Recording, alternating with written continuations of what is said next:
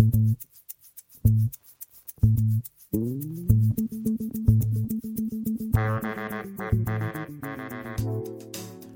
this is Pat Lynch. Welcome to the Career Pathways Podcast, uh, coming to you from Lyon College in the glamorous Kilt Radio studio. I'm here with my co host and producer extraordinaire, Jayson. Hi.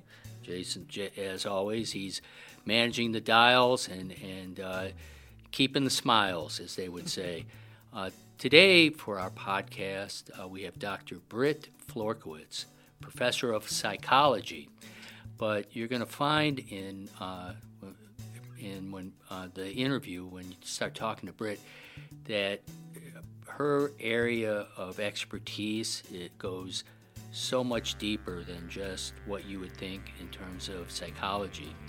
And we're going to let uh, Dr. Britt uh, talk to you about the fascinating work that she's doing and we're pretty darn certain you're going to find this a really fascinating interview. So stay tuned. We'll bring on Dr. Britt. This broadcast is sponsored in part by Lyon College and also sponsored in part by Kilt Radio.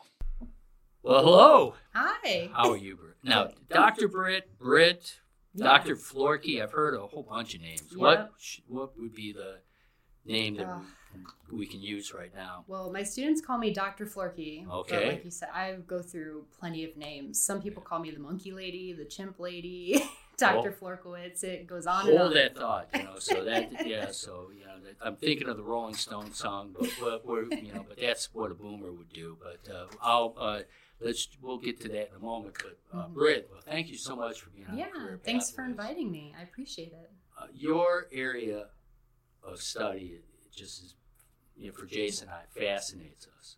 Just you know, and can you kind of walk us through, you know, just your you know your your yours in psychology, but I think when you start explaining what you do, you, it becomes just so much more broad and and encompassing that goes way beyond just what somebody would simplistically say is psychology. So we'd love to hear kind of that you know that overview of your area of expertise?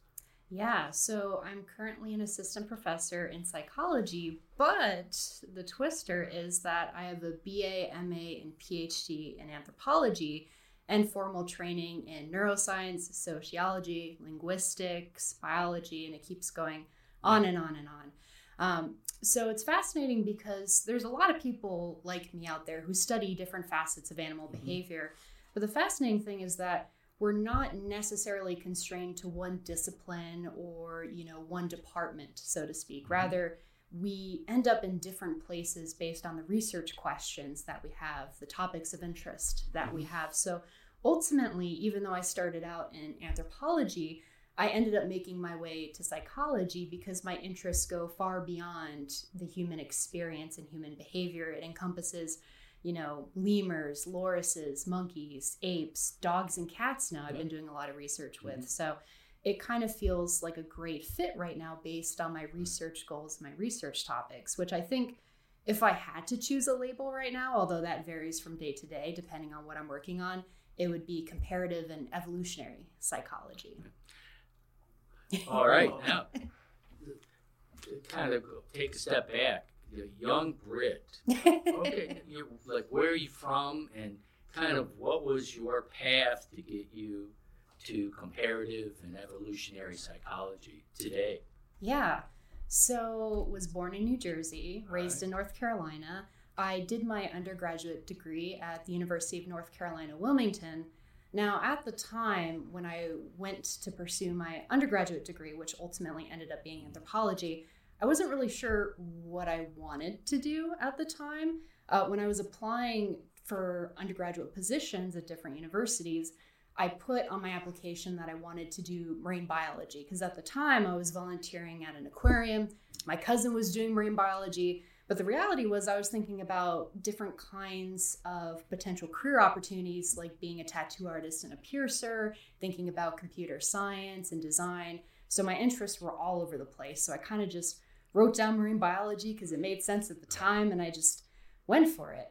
Um, it wasn't until I'm pretty sure it was my sophomore, late sophomore, early junior year where I took a course in biological anthropology that focused on primate behavior. Mm-hmm. And after that point in time, I just had such a deep fascination with primate communication, more specifically, that I just pursued it until I got to this point today where I continue to study that topic.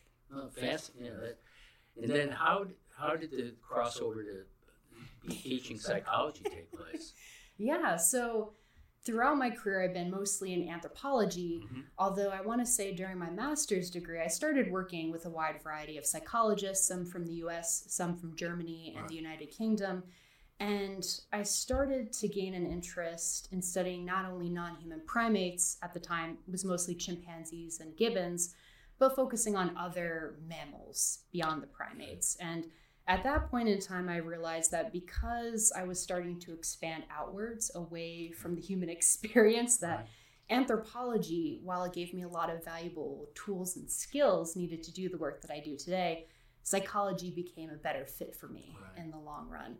Um, so it kind of felt like a natural growing process, mm-hmm. growing into this current place and time through these different transformative experiences I've had throughout my graduate education. Now, anthropology is, kind of like the study of cultures mm-hmm. and people, and and and anthropologists tend to place themselves in that in the in like the natural habitat, if, you know, like if, and that uh, is that kind of what you did as an anthropologist that you would like like Jane Goodall we were talking about, you know, like actually living with the the chimps. I mean, was that the same approach you took to anthropology?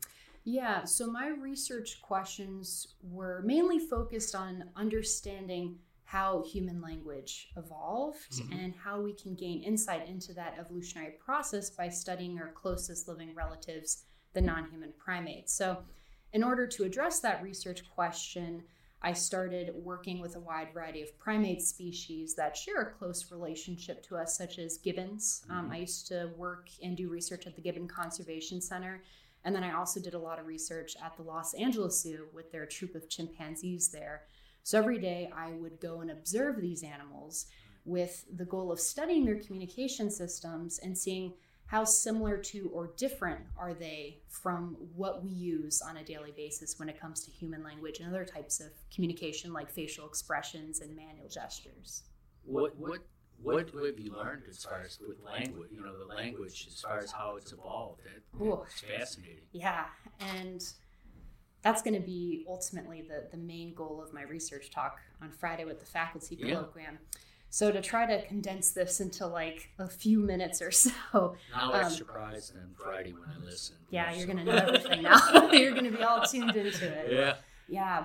So when it comes to the evolution of language, it's not something that just spontaneously appeared at one point in time in you know evolutionary history. Rather with most behavioral and anatomical features they're subject to natural selection which means that every generation you have new features that are then tinkered upon and then in future subsequent generations you have different character characters or traits that are going to be subject to different selective pressures so change happens gradually over time and it seems like human language is also subject to that natural selection, that evolutionary force as well.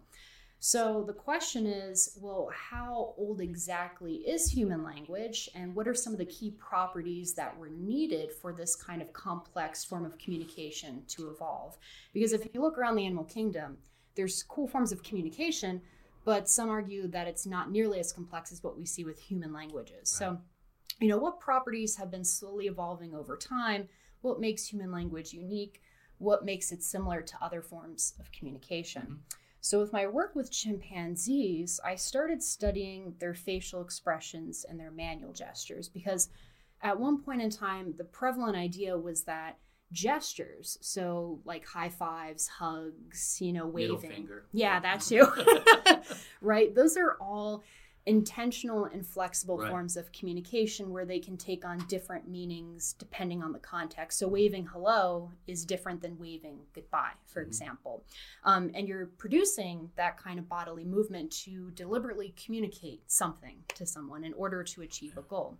So, a lot of people were arguing that, well, we see evidence of similar kinds of manual gesturing in great apes like chimpanzees, orangutans, gorillas, and bonobos. Uh, so maybe this form of gestural communication paved the way for the evolution of human language. It mm-hmm. ended up being something that was more manual in form, but then eventually jumped to a vocal domain when it comes to humans.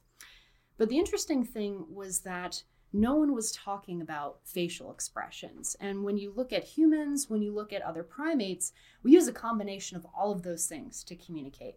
We're producing manual gestures as we speak to emphasize certain points over others. We use facial expressions like raising our eyebrows, you know, smiling to communicate our excitement about a topic, along with the words that we're actually uttering. So, everyone was focusing a lot on manual gestures, but not on these facial expressions. And when I asked my colleagues, well, why is this the case? Because clearly we see lots of primates, including humans, produce these very complex facial expressions. Their response was, well, facial expressions, they're spontaneous and inflexible. You can't control them. They correspond to very particular emotion states, so, as a result, it doesn't seem like they're likely to be a candidate for properties associated with the evolution of language. Because, on one hand, you have these facial expressions that are spontaneous, but manual gestures that are intentional. You have facial expressions that, you know, correspond to very strict emotional states, mm-hmm. and then gestures take on a host of different meaning depending on that context. So I wanted to see whether or not that was actually the case because at that point in time, there was no research on this topic. Mm-hmm. So that was pretty much the focus of my entire dissertation. And it turns out chimpanzees do produce facial gestures. Their facial expressions take on those gesture properties. And up until this point, we thought these were two mutually exclusive systems, but they're actually one and the same. So that means one of two things. Either we need to include facial expressions when we're trying to search for the evolutionary roots of human language, or we need to think about a multi step model. Did facial gesturing, uh, as I call it, come first?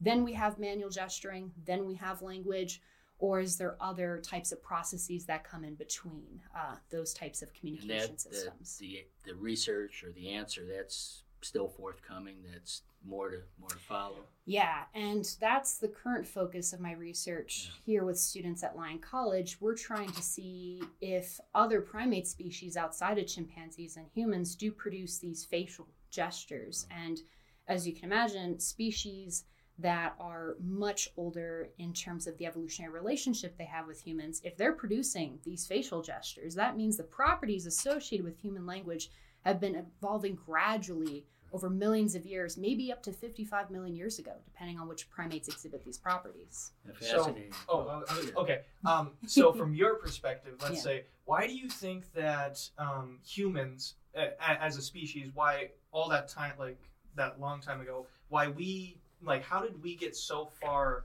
uh, like, in our, like, vocally, how did we evolve the language more than, like, a chimpanzee or something like that? Like what is there like a difference in the brain structure or something that that caused us to go a different route than them like uh, have a more vocal uh, like form of communication mm-hmm. that's an excellent question it's actually been one of the top research questions in the field for a while um, so the answer is it seems to be a combination of both anatomical constraints but also cognitive constraints as well.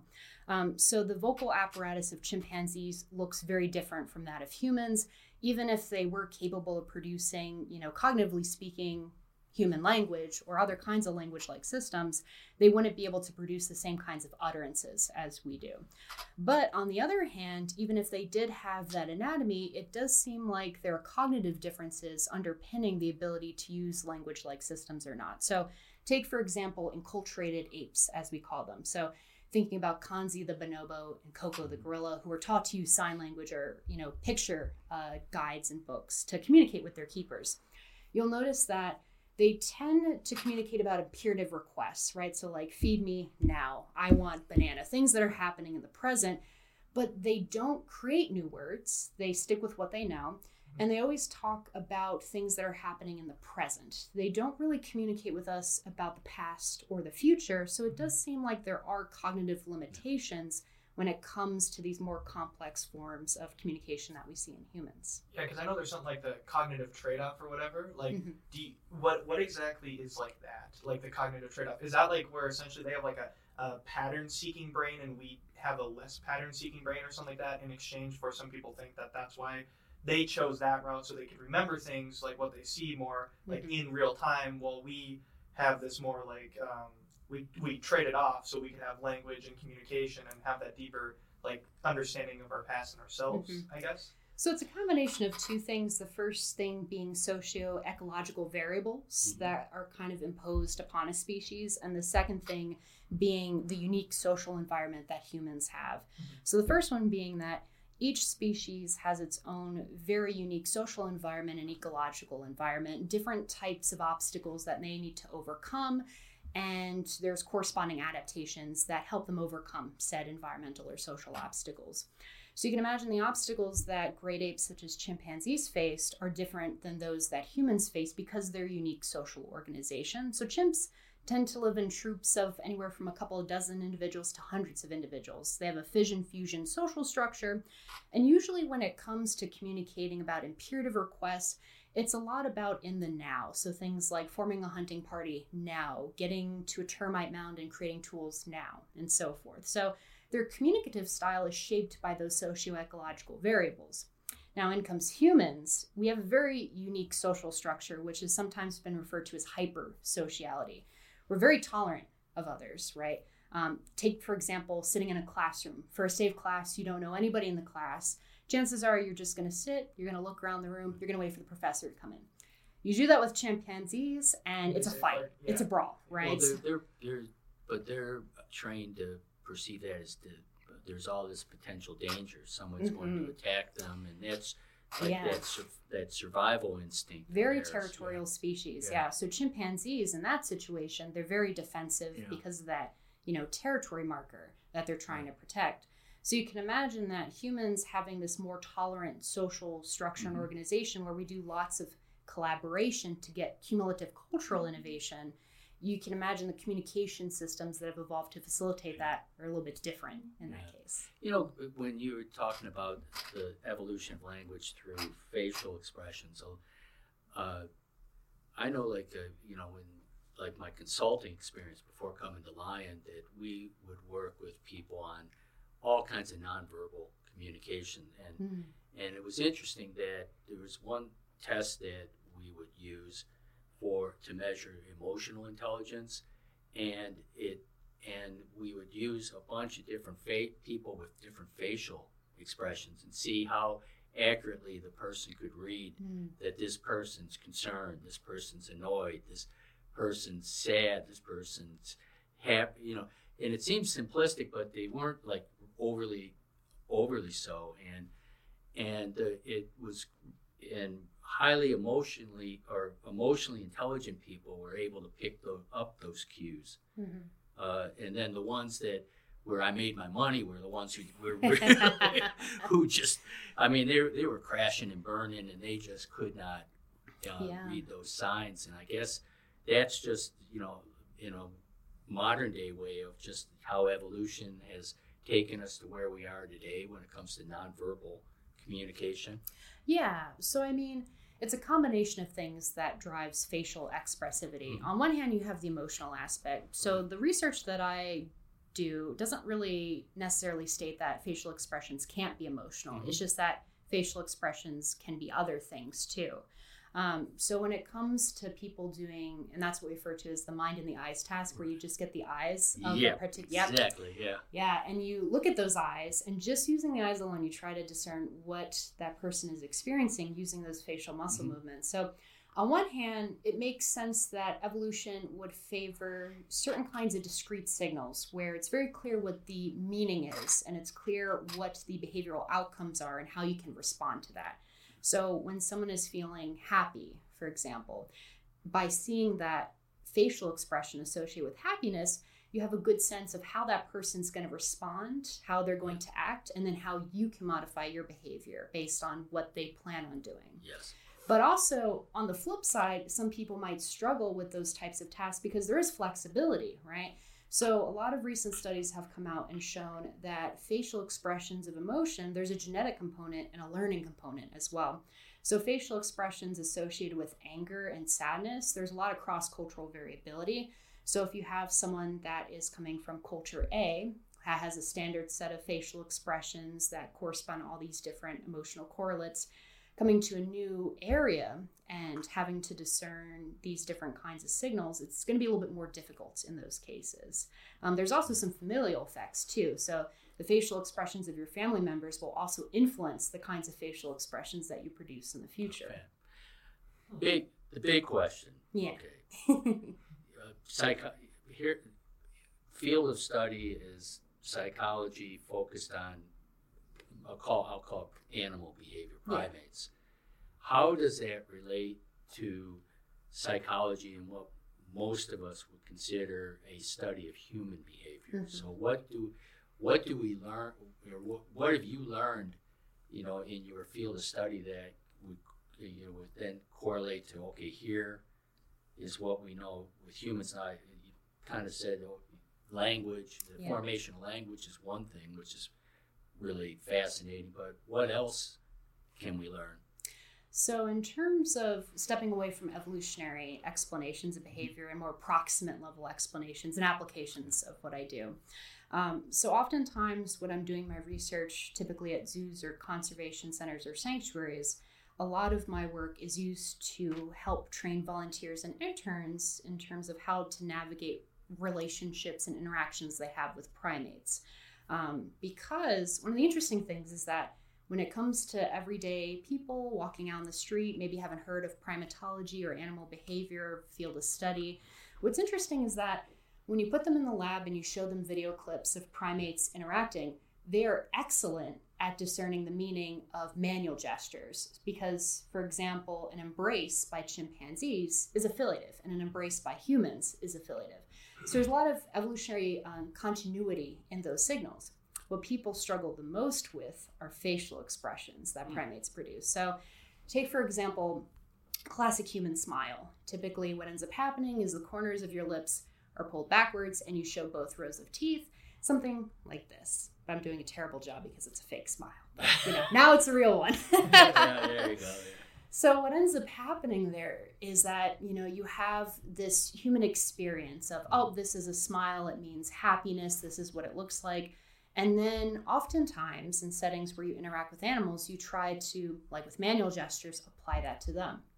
When it comes to primates, when you see this sort of smile looking signal, it actually means they're terrified for their lives. It's oh. a silent bared teeth display, as we call it and it's produced when an individual is being submissive to a higher ranking individual that is threatening aggression, agonism towards that particular individual or the social group.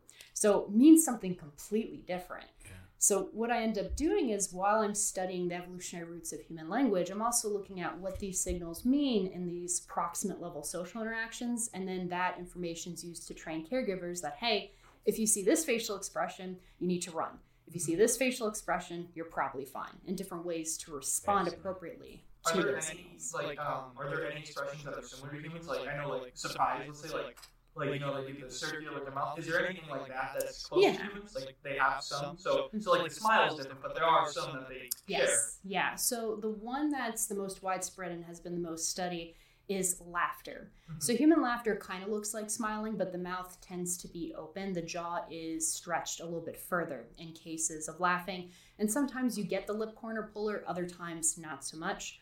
Now, this the laughter of humans looks very similar to the what we call play faces of non-human primates.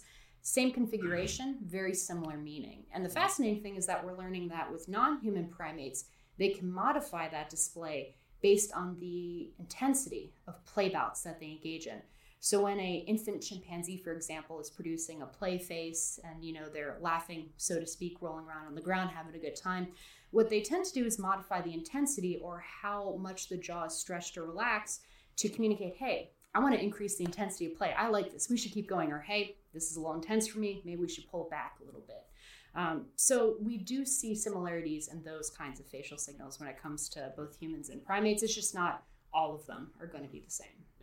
The, in looking at it, like correlations with animal behavior and human behavior, it would like with chimpanzees, say, uh, would would like like infants, maybe like like children two or or younger, where they're not their language isn't fully developed, and uh, and there's some there's they're, they're going to their their communication is going to be you know like crying, screaming, you know, just all the all all the um, you know, this is a parent, you know, that, that, that my my daughter's long grown, but she put me through all the all of that. But uh, but is it kind of like uh, where you could see more closer hu- uh, correlations with human behavior at, at young at the younger ages? Yeah, there's been a lot of studies that have taken this comparative approach Yeah. between human infants and younger or even older Right. chimpanzees to kind of see what similarities Mhm. exist, not just with developmental milestones, but also communicative strategies throughout the lifespan. Um, and the interesting thing is that we see that the modalities as a whole, right? So using facial expressions and using manual gestures are important, but again, it, seems like there's differences in the typings. So one thing that humans do, and especially infants, is that when they want to get your attention to look at something or for you to grab them something off a shelf or what have you, they'll point, right? But chimpanzees are terrible at pointing, right? They don't do pointing, and when you point towards something in the enclosure and even right in front of them, they won't look at it. So it seems like there are certain signals that are exclusive to one species versus another, which is mm-hmm. likely due to this very unique socioecology. Humans are very dependent on others, especially young children. They need a lot of social input on the early stages of development. So being able to communicate with caregivers, hey, I think that's interesting, or hey, I need that, is really important. And chimpanzees have similar developmental milestones, but at very different time frames because they only live to be about 50 years, you know, in captivity Mhm. when conditions are right. So Can you teach them to like understand those? Yeah. Like, like if you just took them from when they're like really young, you know, mhm. and then just taught them like all the human stuff, would they still kind of pick up? Is there like a cognitive thing where they pick up still like the, the regular primate stuff and the human stuff, or is it kind of they only understand human stuff? So they will pick up on pointing if you train them early on. So like with the enculturated apes, they use pointing to point to different symbols and figures to communicate with their caregivers. Mhm. There's been some studies where they've taken chimpanzees and tried to rear them in the exact same environment as children, so putting them through school, making them wear clothes, but at the end of the day, there's going to be a limitation there. They don't pick up language. They don't pick up all these complex gestures that humans do. Um, it seems like they developed their very own communicative system, and that's probably due to cognitive constraints. So we do see, and you'll see on YouTube, for example, if you Google it, like there will be some instances of chimpanzees pointing um, to get mostly at like candy and diet coke and stuff, things they're not supposed to have. But for the most part, be- it's because those apes have been trained to do that at an early age. It's not something they naturally acquire, so to speak. Uh, kind of talk, talk to us about your your current work. You're doing work at the Little Rock hmm Zoo, and then I know you've you you're doing some research projects here on campus as well. Yeah. So I'm involved in a couple of different kinds of research Mhm. projects. The main research project is looking at monkey facial gestures, and most of the data I've been collecting has been at the Little Rock Zoo because it's close proximity and it's a great opportunity to bring students from Lyon College over there. So, for example, my primate perspectives on behavior in the brain course, we took a field trip one day. We went to the Rock Zoo, we saw the primates. They actually got to collect and code data in real time with the primates. So, it's a great hands-on experience. Um, so I've been doing a lot of work over there, mostly with their monkey species. Although they have a fantastic chimpanzee and orangutan enclosure too. Definitely have to check it out. Um, but in addition to that, I have a lot of collaborations because primate behavior and studying, you know, the different communicative strategies, you need a lot of recordings, you need a lot of samples to work through.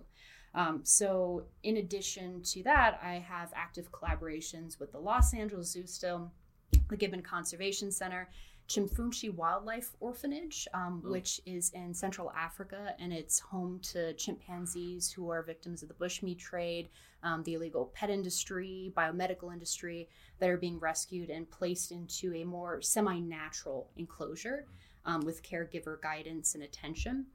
And also been working um, with lots of researchers all over the globe to try to figure out different facets of primate communication as well. But Little Rock Zoo is Ah. my current focus. Now, here on campus, uh, uh, like last summer, were you uh, uh, you were involved with canine research? Right? Yes. Oh, yes. Um, Let's not forget the dogs. Yeah, I know, and the cats too. the Yeah. cats. Yeah. So, in addition to the primate stuff Yeah. that I do, um, I had a student, Alexis McKenzie. She was here. She transferred to Tennessee. Mm-hmm. Right. She owns dog wolf hybrids. And the interesting thing is that we have a lot of research on dog facial expressions. We have a lot of research on wolf facial expressions, but not on dog wolf hybrid expressions. And because they're so prevalent in society as pets, and also you're starting to see them pop up in conservation and sanctuaries because people will adopt them as pets, realize they're a handful, and then retire them or, you know, uh, relinquish them to these different conservation centers. We need to better understand their communicative strategies and how that can enhance um, sanctuary and conservation protocols to provide them the best care possible. So I'm still doing research with her, even though she lives in Tennessee. She just moved her dogs over there. I Um, remember play and uh, connecting you guys. You know, so- Yeah. Now, does Wolf have multiple meanings or uh, it's bad dog humor? yeah. Wrong, wrong time and place. No. No, we're still in the preliminary stages Right. of collecting data, but the thing that she's noticed since starting this project is that the dog wolf hybrids, depending on the proportion of dog and wolf DNA they have, there's different communica- uh, communicative strategies that they employ. So, for example, her dog wolf hybrids, they make a lot of use of facial expressions along with vocalizations like bark, woof, Right. and also tail position. And her other dogs that have less wolf DNA within them, she's been noticing that they tend to, you know, be less expressive in terms of their face, but they rely a lot on gestural behavior and positional behavior.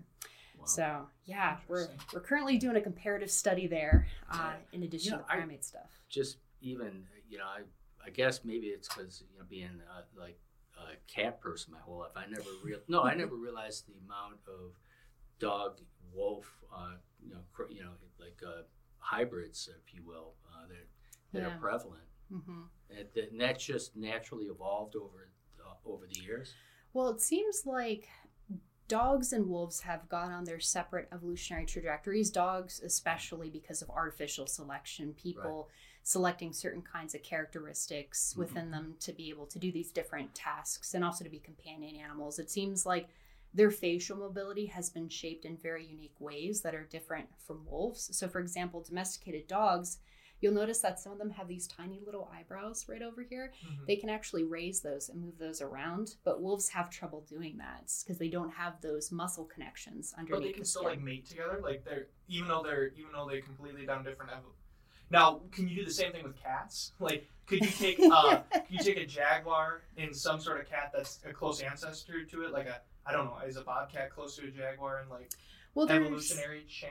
there's certain kinds of wildcats as we call them Mhm. that are closely related to domestic cats so um, felis silvestris catus is the current scientific name of domesticated cats there's other members of catus silvestris um, that could potentially crossbreed with um, domesticated cats so norwegian forest cats great example of that there's forest cats all around the globe so you can Mhm. imagine similar situations might be happening but the sad thing is, is that compared, and this can be really sad for you, right? Compared to dogs and wolves, we know even less About about cats, cats. Yeah.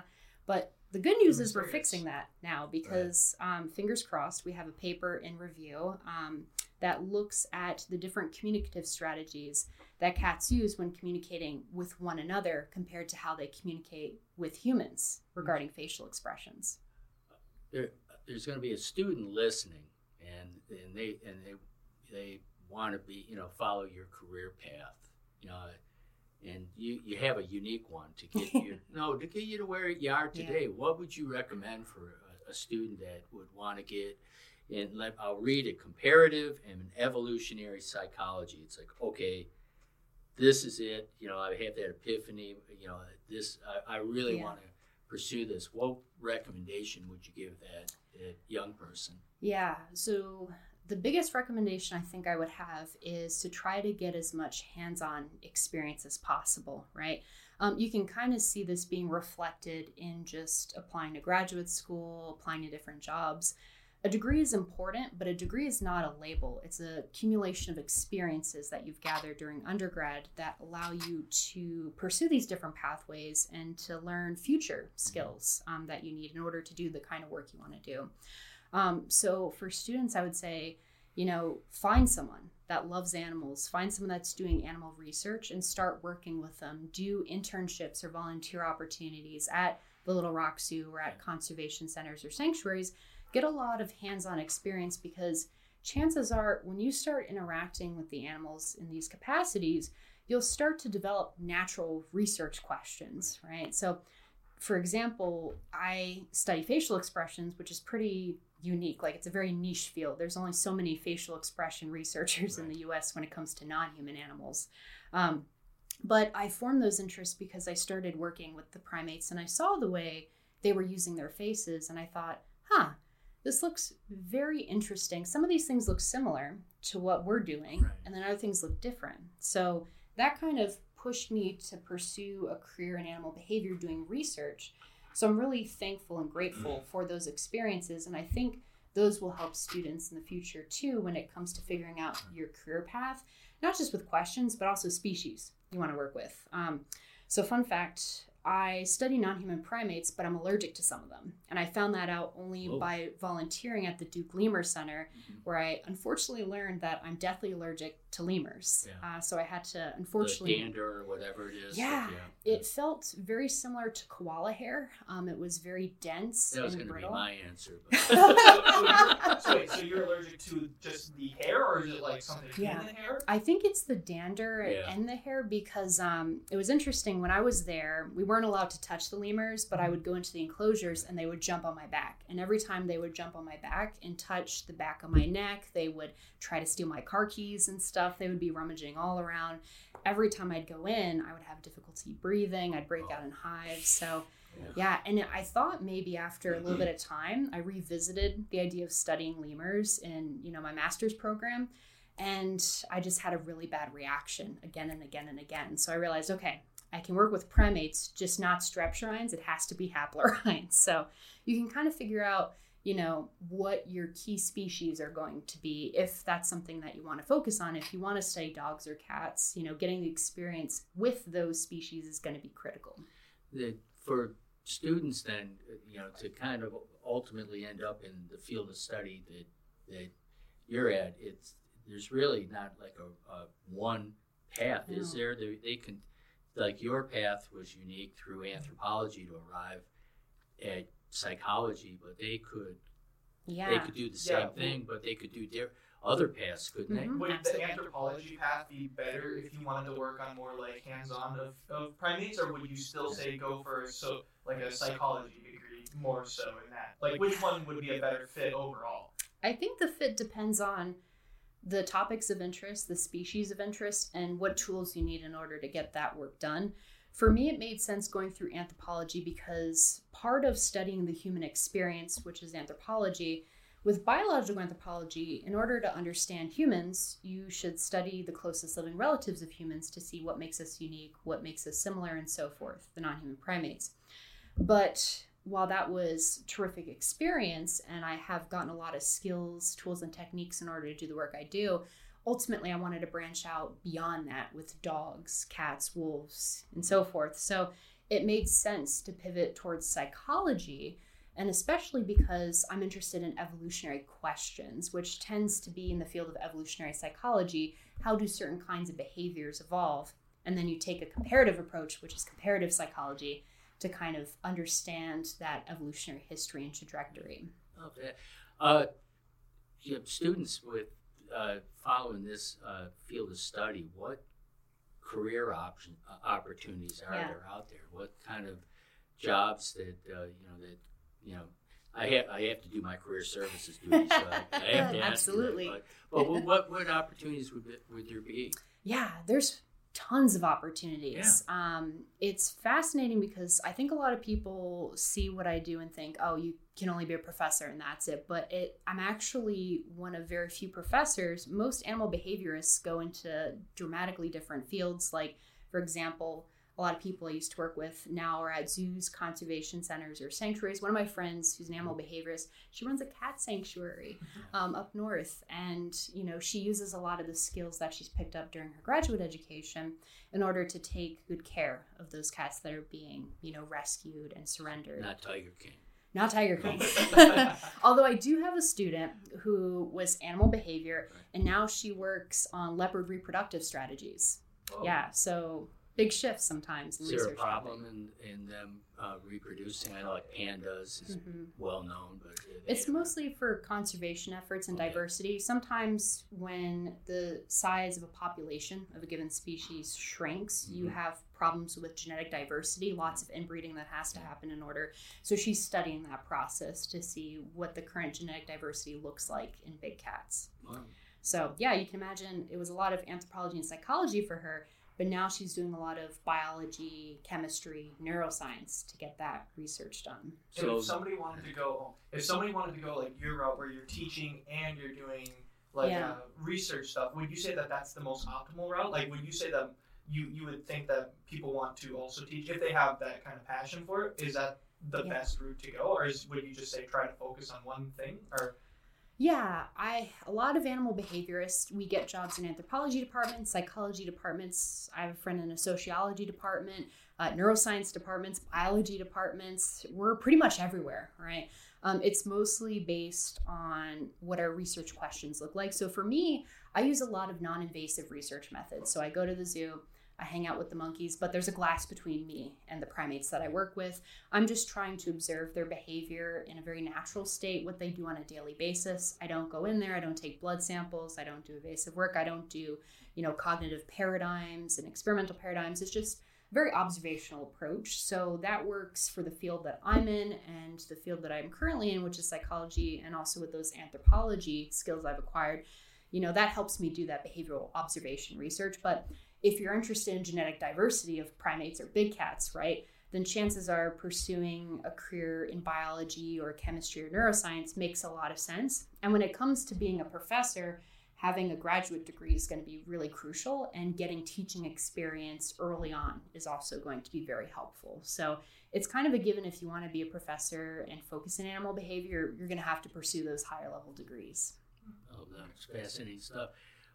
Well, thank you. Yeah, You know this. thank you. Uh, any any uh, last questions, Jayson? well, the only last question I have it doesn't This even is pertain this is always the zinger.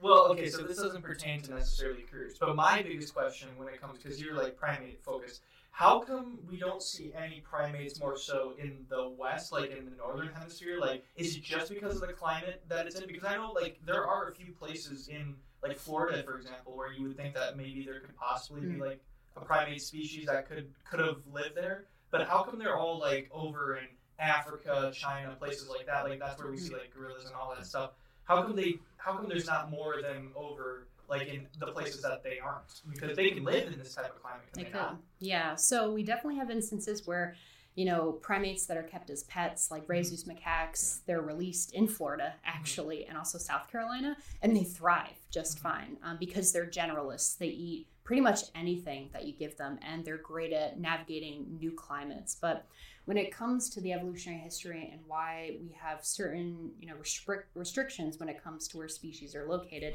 there's been a lot of adaptive radiations of primate species starting at 64 million years ago.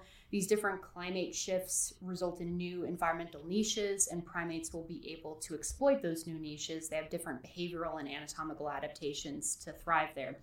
But also, the unfortunate part is that as the climate changes, while some environmental niches open, others close. Mhm. And that means we do get extinction events that go along with those adaptive radiations. So, take for example, great apes. There used to be dozens upon dozens of great ape species in the fossil record, and now we have very few that are alive today because of that process of radiation and extinction that goes hand in hand, unfortunately. Now, the fascinating thing is that if you look at the geographic diversity when it comes to New World monkeys, so we're thinking like capuchin monkeys, marmosets, the world's smallest monkey, they're literally like a few inches tall, the size of your hand. Um, a lot of them live in South America because of their very unique environmental history. You'll notice that you don't see New World monkeys anywhere else in the world except South America.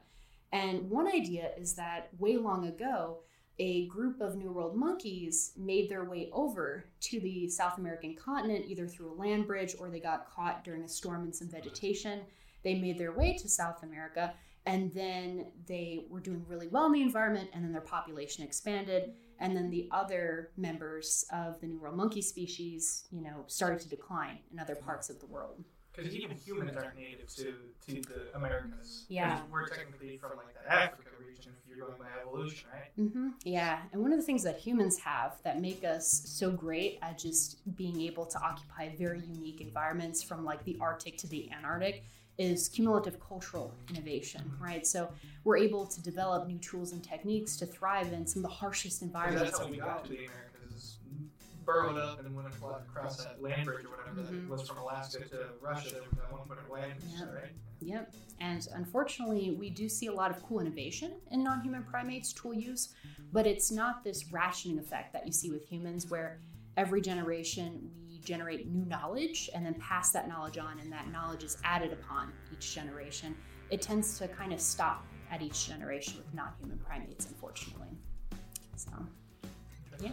Well, fascinating stuff. we're, no, we're at, you know, uh, thank you so much. Yeah. Uh, this, uh, you know, uh, this is going to wrap it up for the Career Pathways uh, podcast. Uh, once again, thanks to Dr. Britt, Jayson. Any fi- just last words No, I'm good. I, I got everything on the brain. in podcast? Just follow us wherever you get your podcast. If uh, you're listening to it the first time, you know, please go and, and click like and follow us. Make sure to leave a review.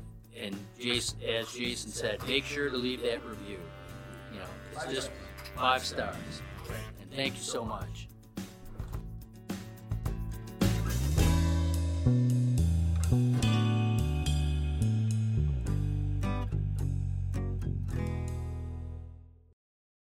Lyon College, a selective undergraduate liberal arts college located in the thriving metropolis of Batesville, Arkansas, is frequently recognized as one of the top liberal arts colleges in the nation. Lyon is ranked as a nationwide top college by Forbes, a best Southeastern college by the Princeton Review, best bang for the buck college, and the most socially beneficial college in Arkansas by the Washington Monthly.